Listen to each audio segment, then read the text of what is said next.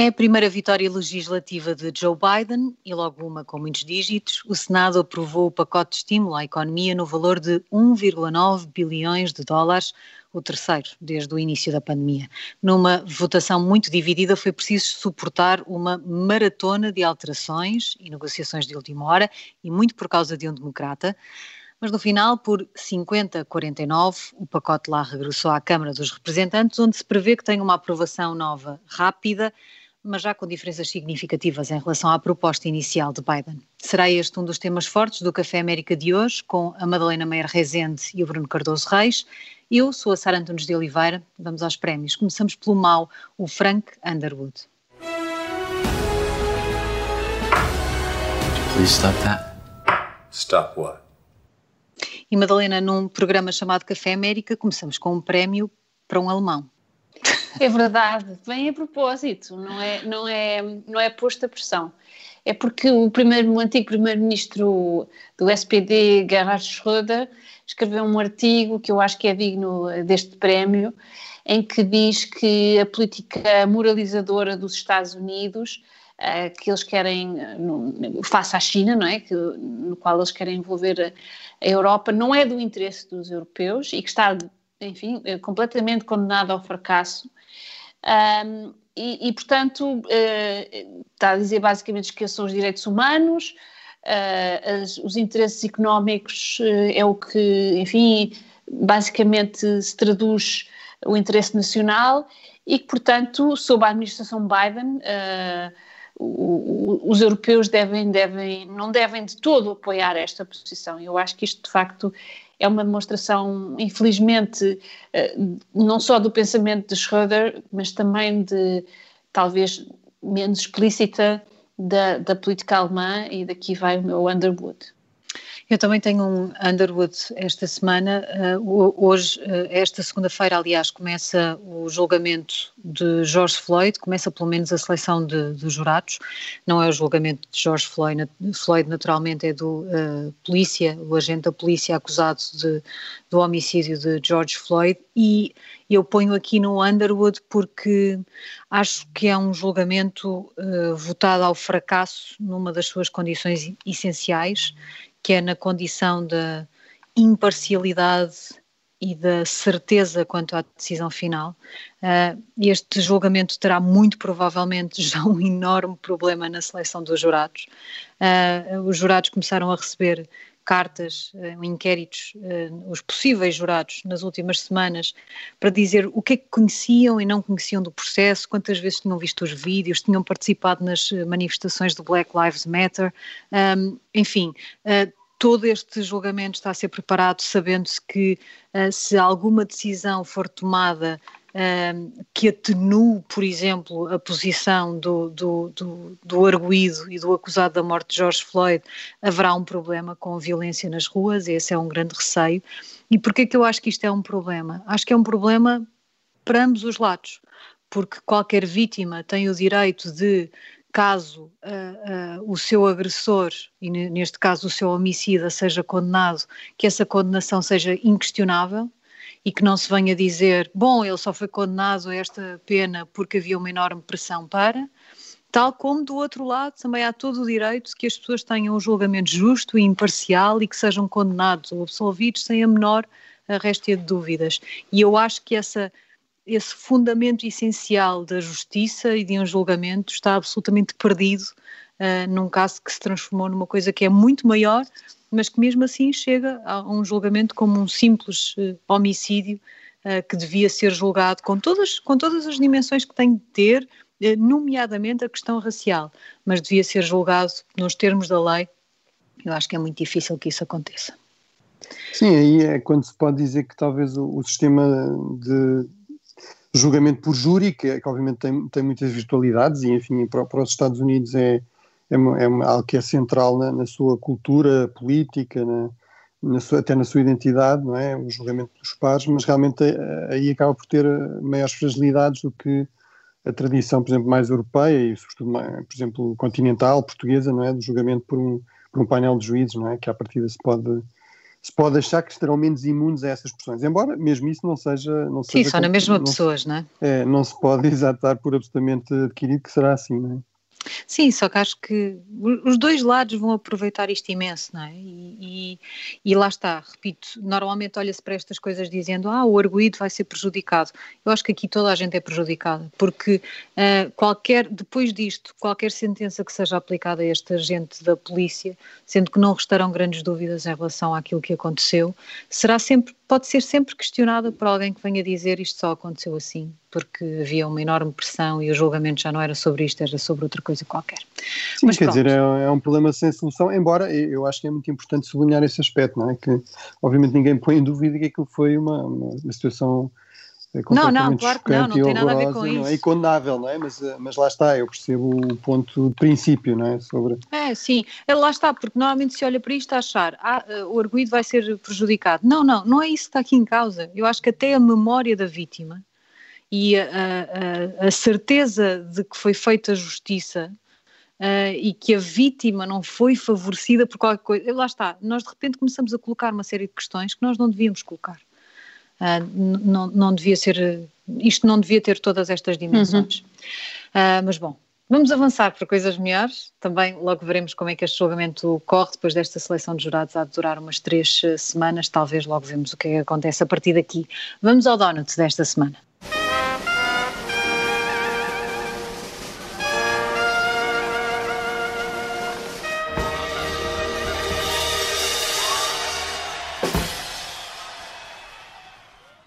Bruno, tu tens aqui um donut para um senhor que deu algumas dores de cabeça no Senado uh, nos últimos dias. Sim, é o, portanto o senador o Joe Manchin, que é, que é o senador do estado da, West Virginia, ou seja, da Virgínia Ocidental, se quisermos, um, e, e, realmente é, é transformou-se numa espécie de, de senhor do, do, Senado, dono do Senado, porque sendo um, um, democrata, é um democrata do, do Sul, portanto um democrata moderado, relativamente conservador, eh, numa linha que era muito comum aqui há uns anos atrás, mas que se tornou cada vez mais, mais rara.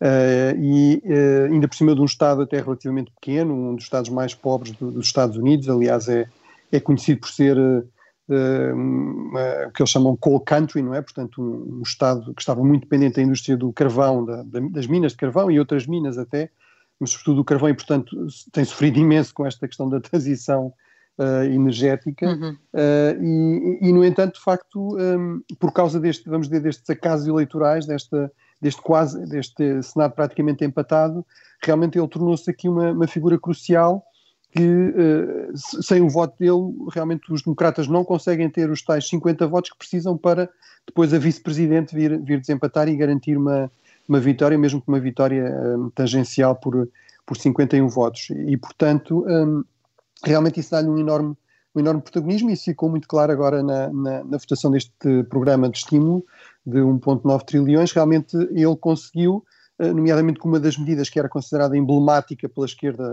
democrática, pela esquerda do Partido Democrático, que era um, um salário mínimo de 15 dólares, fosse, fosse retirado da, da, proposta. Uh, e, e, portanto, isso mostra realmente bem o seu poder, e eu penso que é uma tendência que é capaz de se manter, ou seja, em, em futuros programas, eu, eu, eu parece-me claro que, há, que de facto esta hiperpolarização se mantém uh, e, portanto, a possibilidade de, do, do presidente Biden, por muito que tenha uma história longa de décadas no Senado e que tenha alguns amigos republicanos de conseguir ir buscar votos uh, republicanos é, é, é, muito pequena, sobretudo em, em, áreas um pouco mais controversas. E, e, e portanto, acho que isso dará uh, um poder muito grande a este senhor Joe Manchin. Portanto, acho que vamos continuar a ouvir falar bastante dele.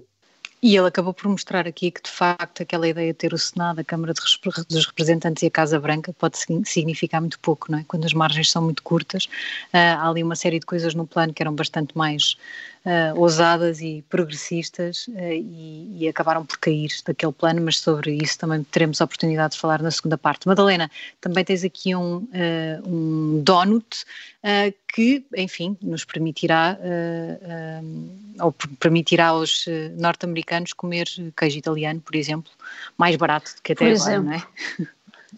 É verdade, é um, é um bom sinal das, do chamado reset transatlântico, um, ou seja, uh, a possibilidade das relações entre, entre a Europa e os Estados Unidos de facto entrarem num, num plano de maior uh, cooperação. Uh, isto vem horas depois do Reino Unido e os Estados Unidos uh, suspenderem as tarifas cobradas na, numa longa disputa entre a Airbus e a Boeing. Uh, também a União Europeia concordaram com, com, com, a mesma suspensão e depois com, enfim, as tais, um, o tal levantamento das, das, das tarifas aos, a, a vários produtos europeus uh, bastante queridos do outro lado do Atlântico, aparentemente, queijo, vinho, etc. E o Bourbon deste um, lado também, atenção. Atenção, exatamente. também, também. E, portanto, vemos aqui a possibilidade de realmente, pelo menos no plano comercial, uh, as relações entre os Estados Unidos e a Europa. E gastronómico. Que, e gastronómico, absolutamente, uh, conseguirem entrar numa, no, numa dinâmica mais positiva depois de todas estes, enfim, de todas estas tropeções uh, relacionados com o Nord Stream, com, com o acordo comercial com, com a China, o é-China, um, e pronto, e obviamente isto é muito importante, uh, tem como, enfim, agora o segundo, o segundo passo provavelmente será, serão as reformas da, da Organização Mundial do Comércio, uh, que se tornará eventualmente ou voltará a ser um ator crítico uh, nestas disputas, e portanto aqui vai o meu, enfim, um, o meu donut com, com retaliação em, em, em e... E com essa e mensagem, Mas, uh, e com essa mensagem não, não eu, mexam na nossa comida, não é? Eu acho que tudo o que seja defender a gastronomia realmente merece todos os elogios uh, e realmente uma gastronomia variada é boa a todos os níveis, não é? Nestes tempos de confinamento precisamos de muita variedade. Viajar gastronomicamente, mesmo que não seja possível de outra, de outra forma. Mas além Já disso, ajuda, não é? Exatamente, mas mais, além disso e mais a sério, eu acho realmente que é importante que, que, se dê passos de facto agora para, para no fundo, eh, levar este gesto de boa vontade mútua, que no fundo era mais ou menos esperado, mas não deixa de ser significativo para, no fundo, um bom caminho em termos de restabelecer relações comerciais mais normais e, e até uma agenda partilhada em termos eh, comerciais globais, eh, de facto, da Organização Mundial de Comércio, que está a precisar muito de ser também de um reset, não é? E aí é fundamental que os Estados Unidos e a, e a Europa se entendam. Apesar de tudo, o Presidente Biden deu aqui às vezes sinais um bocadinho equívocos, ou seja, também por razões eleitorais, uh, não deixou de certo. sinalizar que queria, queria que houvesse muito mais Buy American, não é? Portanto, que se comprasse mais coisas americanas, que os americanos não, não recorressem tanto a importações, mas, mas apesar de tudo, acho que há aqui uma boa vontade em relação à Europa que, que, seria, que seria de facto um erro desperdiçado, não é? Portanto, esperemos que sim, que se, que se dê agora os passos seguintes. Bom, eu também tenho um donut, uh, vou dizê-lo muito, muito, rapidamente, o meu donut vai para a minha grande felicidade por Dolly Parton ter sido vacinada. Eu andava aqui a seguir esta história, aliás uma história ótima, podemos deixar isso para outra altura, com uma estátua uh, que está a ser discutida, uma estátua de Dolly, Dolly Parton, mas Dolly Parton foi uma das pessoas que mais contribuiu para o desenvolvimento da vacina da Moderna um, e ela recusou ser das primeiras a serem vacinadas e nós até sabemos que nos Estados Unidos uh, determinadas figuras públicas eh, foram vacinadas como prioritárias precisamente para incentivar a vacinação, porque não é uma questão tão uh, simples como na Europa, por exemplo. Uh, ela ficou mais para a frente, finalmente já foi vacinada. Quando foi vacinada, num incentivo à vacinação, transformou o seu célebre Jolene numa uh, oda à vaccine.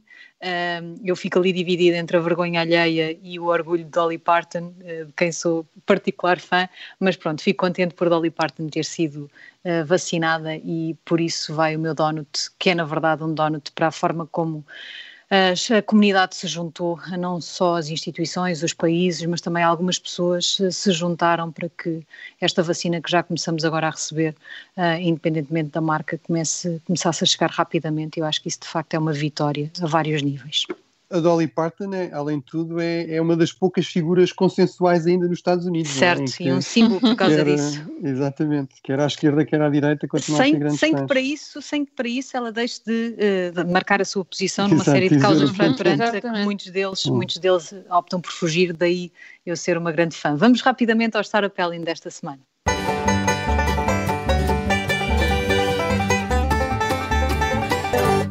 Bruno, tens um Sarah Palin relacionado com o racismo.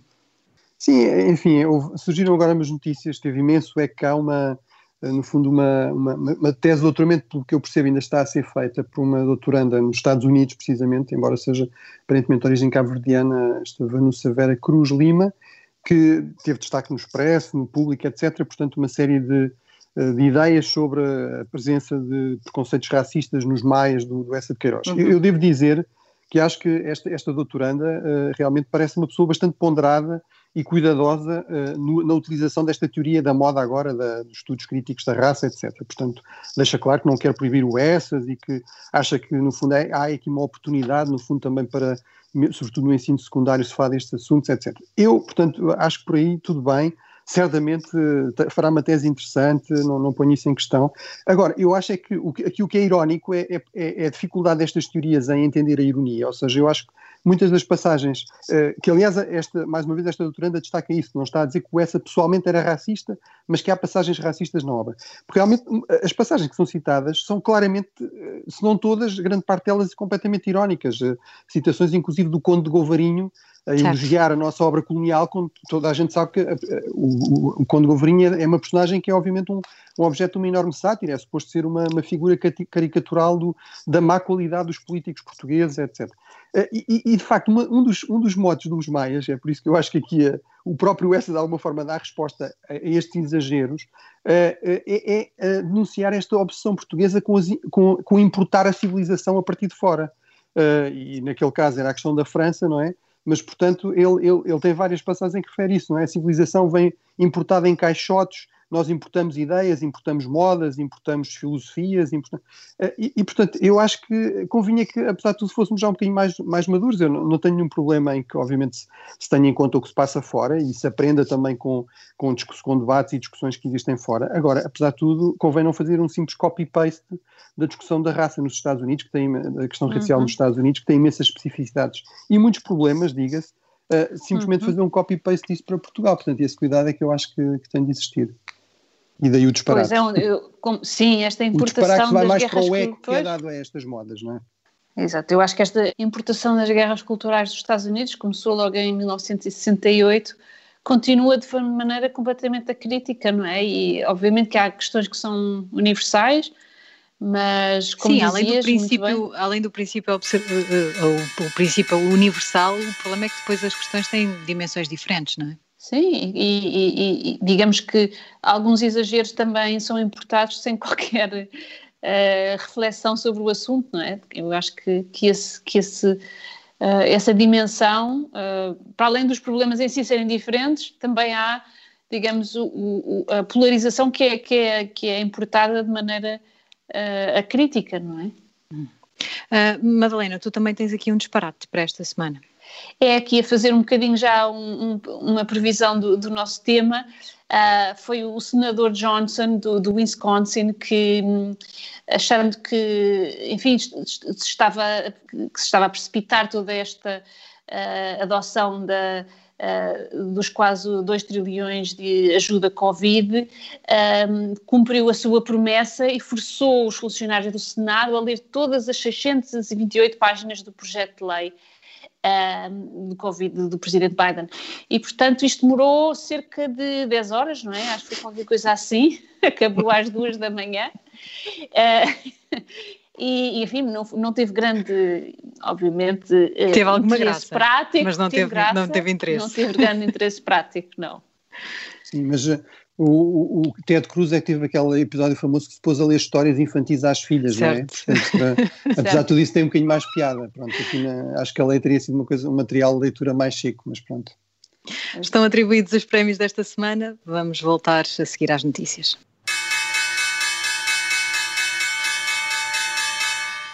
Segunda parte do Café América desta semana, eu tinha previsto começarmos esta segunda parte com a leitura integral da, do, do, do, projeto do pacote de estímulo de, de, Joe Biden, mas depois, da, depois do prémio do Sarah Palin da Madalena não tenho coragem uh, e por isso sugiro que eh, partamos já para a discussão. Uh, Bruno, isto sai, sai dali um, um, pacote de estímulo, é verdade que aprovado, mas com uma série de alterações importantes, quer em termos práticos, mas também quer em termos simbólicos. Sim, quer dizer, eu acho que apesar de tudo, aqui uma, um primeiro dado muito importante, é, esta é uma grande, é uma vitória política importante do, do Joe Biden, não é? Portanto, é, um, é, um, é de facto é um, é um programa de estímulo colossal, à partida ele parece ser bastante popular, pelo menos para já, tem um apoio bastante amplo, eh, mesmo entre os, mesmo entre os eleitores republicanos, não entre os, os eleitos republicanos, não entre os congressistas ou, ou os senadores republicanos. Um, Pronto, e, e, realmente mostra que é possível aprovar medidas importantes e com enorme peso, inclusive em termos de despesa, mesmo com uma, minoria, com uma maioria muito escassa no, na, na, Câmara dos Representantes e, e, basicamente com um empate, com, com, com desempatado pela vice-presidente no Senado. Portanto, é possível fazer isso. Agora, apesar de tudo, com algum preço, pronto, já falámos um bocadinho nisso, o, o senador Manchin impôs esta questão, sobretudo, talvez o, o aspecto mais importante, que é o fim desta ideia do, do salário mínimo de 15 dólares. Uh, agora, eu, eu, acho que há aqui realmente outros, outros problemas. Acho que, uh, por exemplo, do meu ponto de vista, uh, eu percebo esta necessidade de estímulo, eu sou bastante keynesiano na, eh, na resposta à, crise, mas apesar de tudo já é o terceiro, como aliás, Sara, tu referiste no, no início. Uhum. portanto, um, já houve um, um, programa de estímulo de mais de 2, trilhões do Presidente Obama, já houve um, um programa de 900 bilhões de, de Obama, que estupidez do, pronto, do, do, do Presidente Trump, não é? Do, do anterior, do, anterior. uh, já, já, já houve um, um, segundo programa de 900, 900 milhões, que foi Sim, agora aprovado na, na, altura das eleições, não é? Uh, quase em cima das eleições, e, e houve agora, um, e, e, agora temos mais um programa de 1,9 trilhões, o que é à volta de 10% da, do PIB dos Estados Unidos. Portanto, são, são, são programas muito grandes. Portanto, eu, eu acho que é, é significativo que haja vozes até economistas tradicionalmente com simpatias pelo Partido Democrático, um, a, a, levantar a questão da, do risco de inflação. E eu acho que, de facto, aqui foi pena não se ter eh, investido mais uh, neste aspecto, da, no fundo, do, do investimento estratégico em, em, infraestruturas, quer na recuperação das que existem, estradas, uh, linhas de caminho de ferro. Enfim, quem visita os Estados Unidos muitas vezes fica espantado pela, pelo estado lastimoso de, desse, desse, tipo de infraestruturas, portanto está, está, longe de ser o caso que é apenas em Portugal que há problemas de buracos nas estradas, etc. Uh, e uh, além de que há toda uma nova, digamos, vaga de investimento em infraestruturas, por exemplo, a própria China está a fazer isso, no quadro também do seu programa de recuperação económico, embora tenha sido, uh, enfim, a grande economia menos atingida, está a investir em, em redes elétricas inteligentes, enfim, todas estas infraestruturas de nova geração. Portanto, eu acho que aí houve uma, houve uma oportunidade perdida. Uh, acho que isso talvez pudesse ser mais popular com pelo menos alguns uh, uh, republicanos moderados. mas, francamente, não, não, não, sei se é assim e, portanto, para mim, em todo caso, isto é significativo também de, deste facto que é, apesar do Presidente Biden falar da, enfim, aliás, também já falámos aqui nisto no, no programa, uh, falar na importância de tentar fazer pontos com os republicanos, uh, ele não parece muito disponível a fazer grandes cedências, uh, ou porque acha que não vale a pena, ou seja, porque mesmo que isso aconteça, não haverá afinal votos republicanos, quer dizer, isso aconteceu na, no Obamacare, não é? no programa de saúde do, Presidente Obama, que ele fez uma série de cedências aos republicanos e, e depois no final os republicanos acabaram por não votar no programa uh, igualmente, portanto, como, como antes, portanto não foi possível conquistar esse, esse apoio dos, dois, dos dois partidos, ou pelo menos de alguns representantes dos dois partidos, e, e portanto aqui uh, acho que no fundo o Presidente Biden pessoalmente acha que isso uh, é importante ter essa, mostrar essa disponibilidade, mas ele não está muito disponível a fazer isso, ou, ou, realmente porque não acredita que isso seja possível do lado republicano, ou também porque tem receio de perder votos do lado democrático, não é? E portanto da, daquela ala mais esquerda também que está cada vez com menos paciência para esta questão dos, dos compromissos. Portanto, acho que nesse, nesse, nesse aspecto é também significativo. Uh, em todo caso, para, para, para, nós aqui na Europa, é, é, uma relativa boa notícia, ou seja, eu acho que, uh, no fundo, significa que, que, os Estados Unidos, que são um mercado importante para nós, têm condições para, para recuperar com alguma rapidez desta crise e, portanto, voltar a, a comprar, voltar a fazer importações, ainda por cima já já acabaram aquelas tarifas retaliatórias que a, que a Madalena referiu, eh, com este risco realmente é que se, se, se, iniciar aqui uma tendência inflacionista, uh, obviamente isso também, uh, também vai ser importado para a Europa, não é? Portanto, também vai ter aqui, também é um risco para nós, não é? Sim, sem dúvida.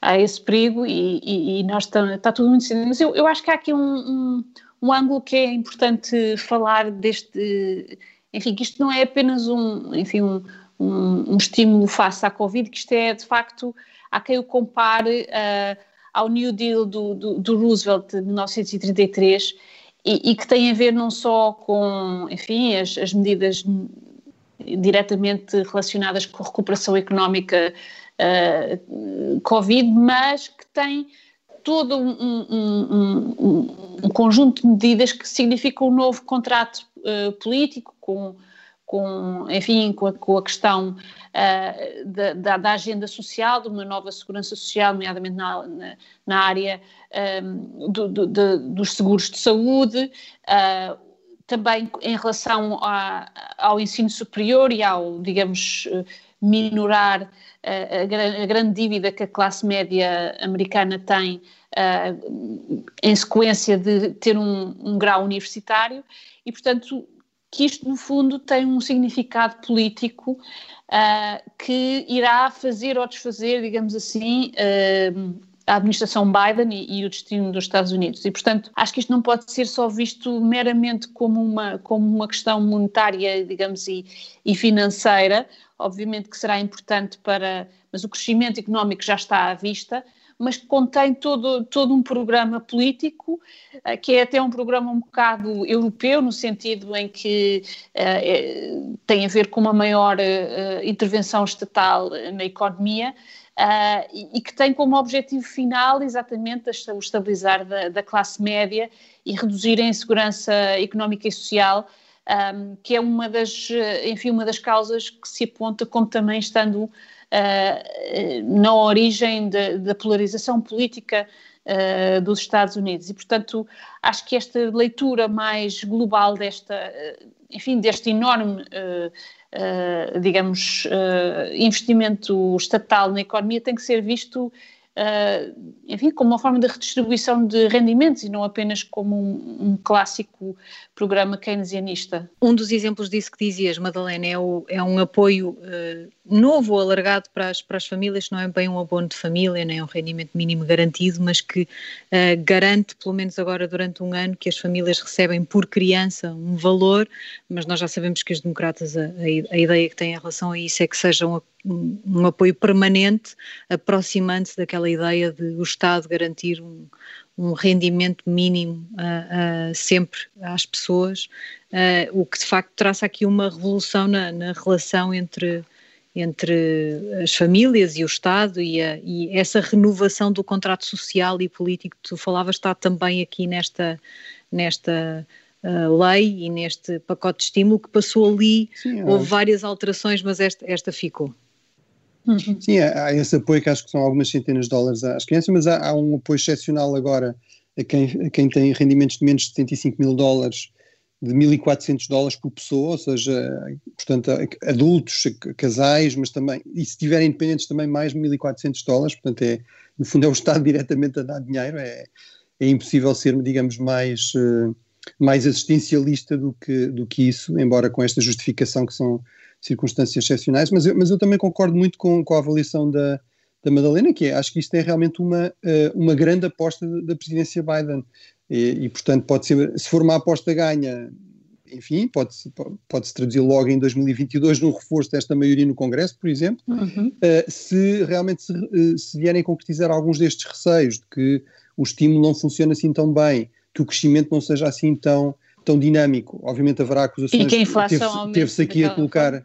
E, e, sobretudo isso, não é? Esse seria o cenário de pesadelo, que era voltarmos àquele cenário do, dos anos 70 e início dos anos 80 de estagflação, não é? Portanto, pouco crescimento económico e, e, e inflação muito, uhum. uh, muito elevada. E, portanto, no, e, de facto, nós desabituámos completamente disso, não é? Portanto, as últimas décadas, uh, de facto, têm sido uma inflação, uh, no, pelo menos nos países ocidentais, nos Estados Unidos, na Europa, muito, muito baixa.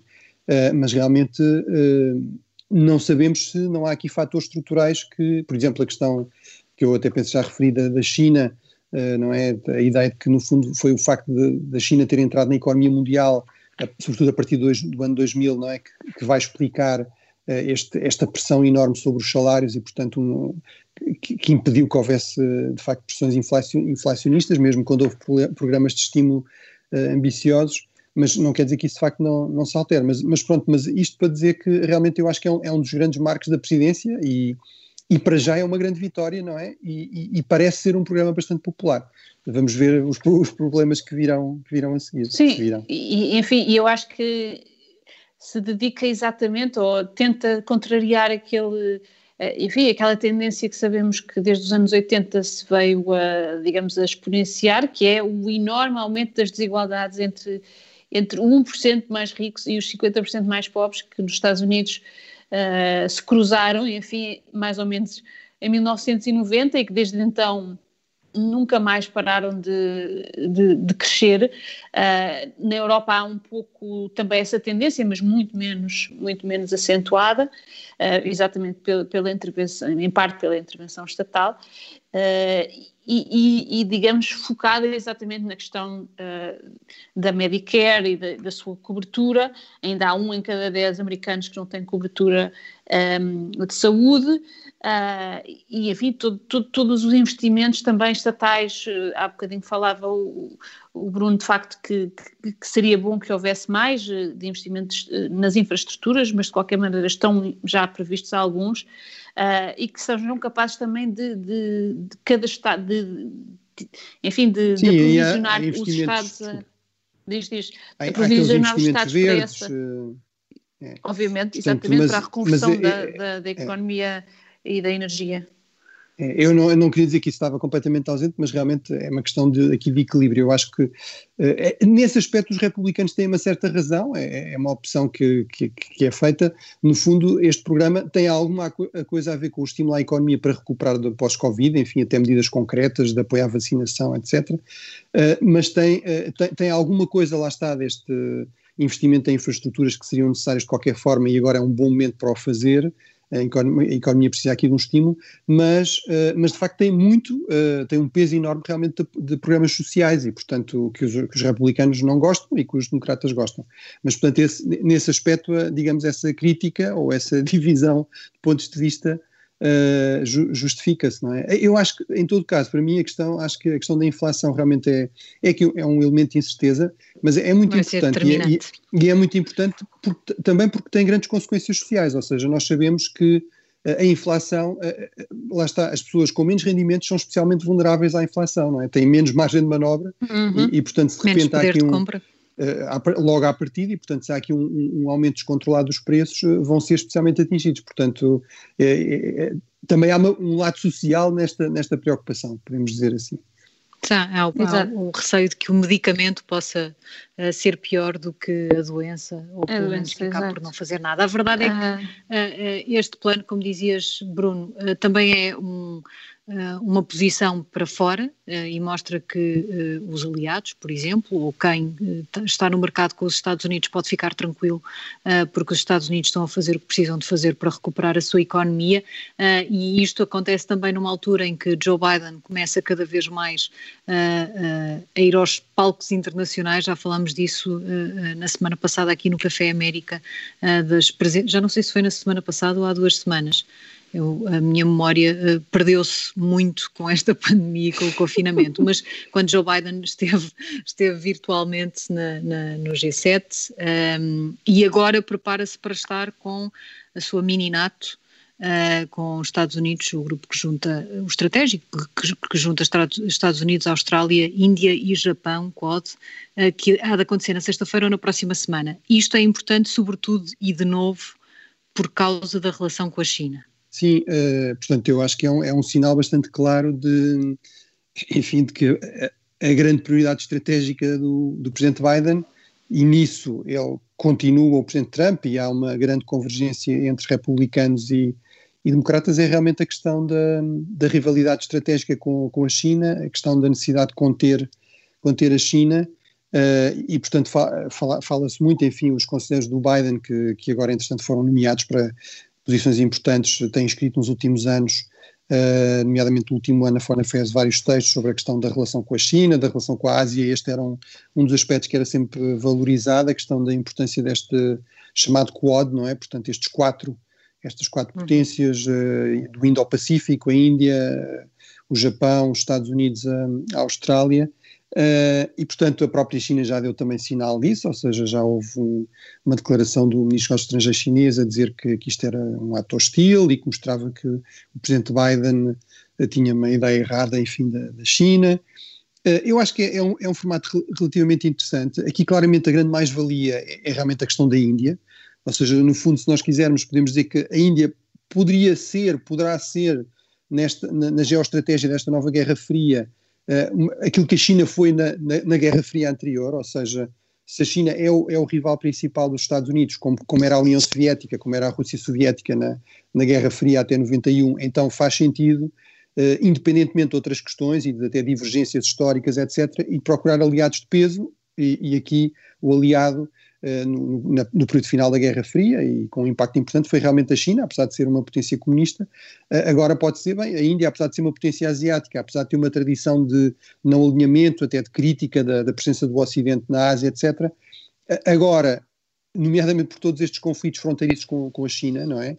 Uh, ainda o ano passado morreram dezenas de soldados indianos no, nos, nos, Himalaias, um, em confrontos com, com, tropas chinesas por uma disputa territorial, portanto, uh, isto de repente é um formato que, que interessa bastante uh, à Índia. Apesar de tudo, eu acho que uh, eu, eu, sou um bocadinho cético em relação à ideia de que nesta disputa com a China, por exemplo, a Índia para já é um aliado assim tão, tão fiável, ou seja, acho que isto depende muito da evolução das relações entre a China e a Índia. Acho que se a China fosse aqui estrategicamente inteligente, se calhar fazia algumas cedências uh, nestas disputas fronteiriças e certamente não tinha esta postura tão, tão agressiva, portanto eu acho que teremos de ver como é que isto evolui, se, se há aqui continuidade, se começam a haver reuniões regulares, se há exercícios militares regulares. É verdade que eles, que eles têm existido e é, e é uma coisa inédita. Uh, é verdade que a China tem mostrado muito interesse, uma presença inclusive militar, naval, dos Estados Unidos e também da Europa no Oceano Índico uhum. e portanto isso são, são mudanças importantes, mas teremos de realmente ver se são, até que ponto são, são sustentáveis, não é?